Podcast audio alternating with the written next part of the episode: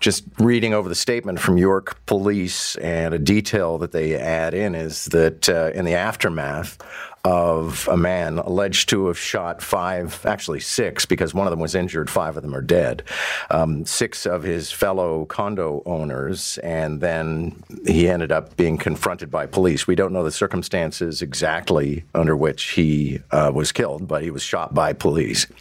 Uh, but police also saying that in the immediate aftermath of that, they had to go door to door in the building. First of all, I guess to gather some evidence, but also they needed to be sure there wasn't a second gunman or there weren't more people who had been shot. Um, so they have done that. The building is secure and safe, and police continue to patrol it while the investigation also continues. Just a horrifying evening at that condo tower on Jane Street in Vaughan. We're joined now by Scott Reid, former advisor to Prime Minister Paul Martin. And Scott, I don't think this is a story any of us can provide any major insight into, so I don't know that we need to dwell on it now. We can let the news department handle it. Yeah, I guess you know. I mean, it's it's so alarming in its uh, nature because it sounds. This is going to sound terrible, but it sounds so.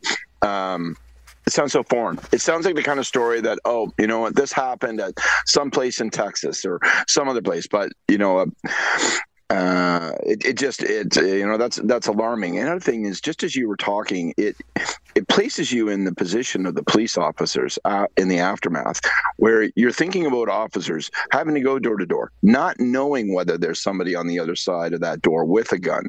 Um, that's truly terrifying uh, to imagine. And those of us who have friends in law enforcement, you think, gosh, you know, like that's that's when we talk about people putting their lives in their hands, because literally everyone in that building and all those police officers responding are fearing for their lives. And you're right. I don't. We can't get smug and say it doesn't happen. It does happen in Canada. We have mass shooting events, but in the United States, it's like an advent calendar. There's it's almost every single day.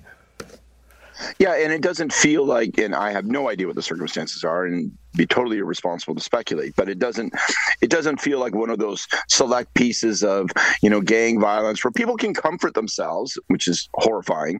Oh well, that's you know a, part of society of which I'm not part, and therefore less vulnerable to. No, you know, this is the kind of thing that's so so terrifying because it's so random.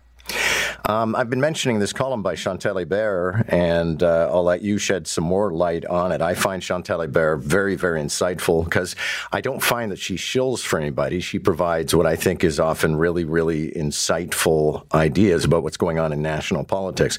Her latest column is about how Pierre Poilievre is making it easier for Justin Trudeau to effectively consolidate his leadership over the Liberal Party and over a restive caucus and lead them into another election. Doesn't mean that Pierre Poilievre is a doomed candidate, but it just means that the chemistry of things has changed and Justin Trudeau doesn't look that weak anymore. Well, I, I agree with her to a degree, and I'm like you. I have an enormous regard for Chantal and worked with her off and on for I don't know 25 years. Been on the receiving end of many of a uh, column of hers when I worked in government, but you know, I I think first of all, I've always believed that Trudeau would run in the next election, but I have often thought that the prospect of Pierre Poilievre distilling as he does and symbolizing as he does, not just you know change for those who are tired of Trudeau or maybe disliked him from the beginning, but distilling that new hard edge of the right, um, that which feels like it is grievance politics. It's uh, let's channel up people's anger, feed it back to them, and see if we can get it moving. And in that sense, I, I do think that it's.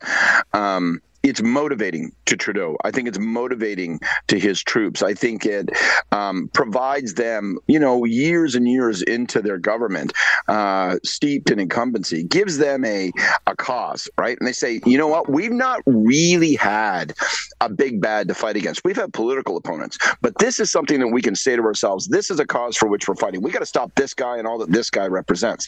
And I think that's stirring people on that side. The challenge, I would say, is the reason that that seems so potent is because Poilievre is so strong. It's not because Paul Poilievre, as you say, is doomed or even weak. It's his very strength and the threat that that poses that makes all of this uh, a little bit more real. I think the next election is going to be a doozy. I think it's going to be bigger than just an election, and I do think that Trudeau and and Poilievre as a clash is going to be really significant watch. And incidentally, as a matter of pure political analysis, ask yourself what that means for the NDP I think it means that they get diced out of the play. I really think it's going to be very hard for them in you know this kind of you know mano a mano uh, boxing match of the uh, heavyweights to squeeze their way into the discussion and debate. If anything captures the elation from yesterday's result at the FIFA World Cup, it would be this Argentinian play by play man.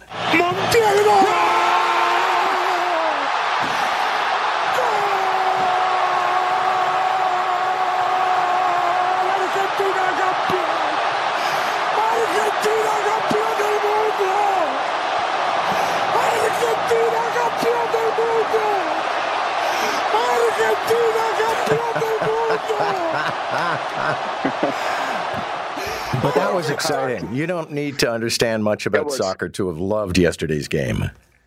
Yeah, it was dramatic uh, beyond uh, measure.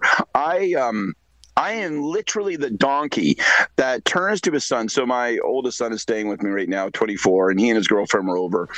And so we're watching the World Cup, and at about the 70, I needed to go. I needed to go to a uh, a Canada Post. So I'm like, oh man, it's just going to be really busy and terrible. You know what? There's only like at the 78th minute, I say to myself, you know what? I'm going to bail. This thing's over. France has looked lifeless no. this whole game. I get in the car. By the time I've actually gotten the car moving, rounded the corner, and turned on the radio, I flip on TSN radio to listen to the game. They're talking about goals. I call my son. I'm like, what the hell happened? He said, I told you not to leave. There's been two goals. I will say this on top of all the drama.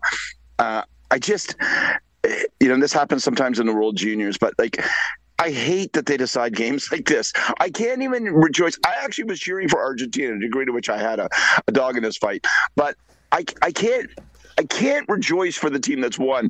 The circumstances are so crushing that all I can do is identify with the team that lost. It's a terrible way to lose. You play one game all along, and then they go to penalty kicks, an entirely different game, you know, based on the capricious hopes of which way a goalie jumps, and there you go. But my God, it was, uh, you know, heart in your throat time. Yeah, you know what? I've I've mentioned in the past being very lucky to have watched some really important. I realize some people watch everything, but when it comes to sporting events, I've just ended up watching some really important and immortal, I think, playoff games. And yesterday we had wrapped up playing virtual golf, and I just thought, no, we're not getting in the car. We're going to finish this game. And boy, am I glad I saw the rest of it because we were sitting there when the French all of a sudden came came to life, and then you know the rest of the game. It was fantastic. Yeah, I immediately rushed to a bar as soon as I saw the game was tied. I'm like, I've got to go sit there. And then I'm like, I'm sitting there enjoying the game, sweating, and thinking, I got to go run these errands. I can't just sit here drinking beer in the middle of the bloody day. But I couldn't leave the game, uh, so it was uh, uh, it was one of those things where you go like, remember that time. This is going to be yeah. a remember that time. Uh, Elon Musk was actually present at the game in the company of Jared Kushner, who happens to be the son-in-law of Donald Trump. Uh, but one of the things, uh, complete complete and utter chaos this weekend on Twitter, I have to say. And Elon Musk asked at one point yesterday, should I step down as the CEO? And he just posted it as a poll. And at the moment, he's still losing. Yeah, you know, this, uh, I think there's unserious things and serious things to be distressed about when it comes to Elon Musk and Twitter. I count that as one of his unserious things. Every once in a while, he'll put a Twitter question on, and it's it reminds me of the Roman gladiators asking of the crowd thumbs up or thumbs down as to whether the emperor will uh, have a, a, gladiator's life taken. You know, it's sort of like, hey, do people think I should put Donald Trump back on Twitter? Hey, do you think I should eat a hoagie today for lunch? Like that stuff, it, it, it drives me a little nuts. What he's doing overall with the platform, what he's doing overall in terms of the division of his focus, uh, and what he's doing over overall in terms of really taking something that was that's a massive platform for people to connect and that had become that become concerningly polluted and making it even more polluted even more scabby and dirty and distressing. It, it's really bothering me. I i'm not one of those who says i'm abandoning twitter but i am so down on musk. I i, I think this is so cancerous. Um, when you have when you have something that's become um, part of the public comments, if you're personally responsible for that, and there's just no sense of responsibility, no sense of obligation to the public interest whatsoever, I just think the guy is a, I, I think he's a terrible, bad influence. I think he's a menace to society in the literal term. Thank you, sir. Good to have you this morning. Thank you. That is Scott Reid, former advisor to Prime Minister Paul Martin. And yeah, one of the things I've noticed uh, a tremendous surge in that I find very worrisome is bogus information about COVID and vaccines. And it's always represented as if, well, that's the other side of the story. No, that's the disproven science from doctors, some of whom have been stripped of their licenses.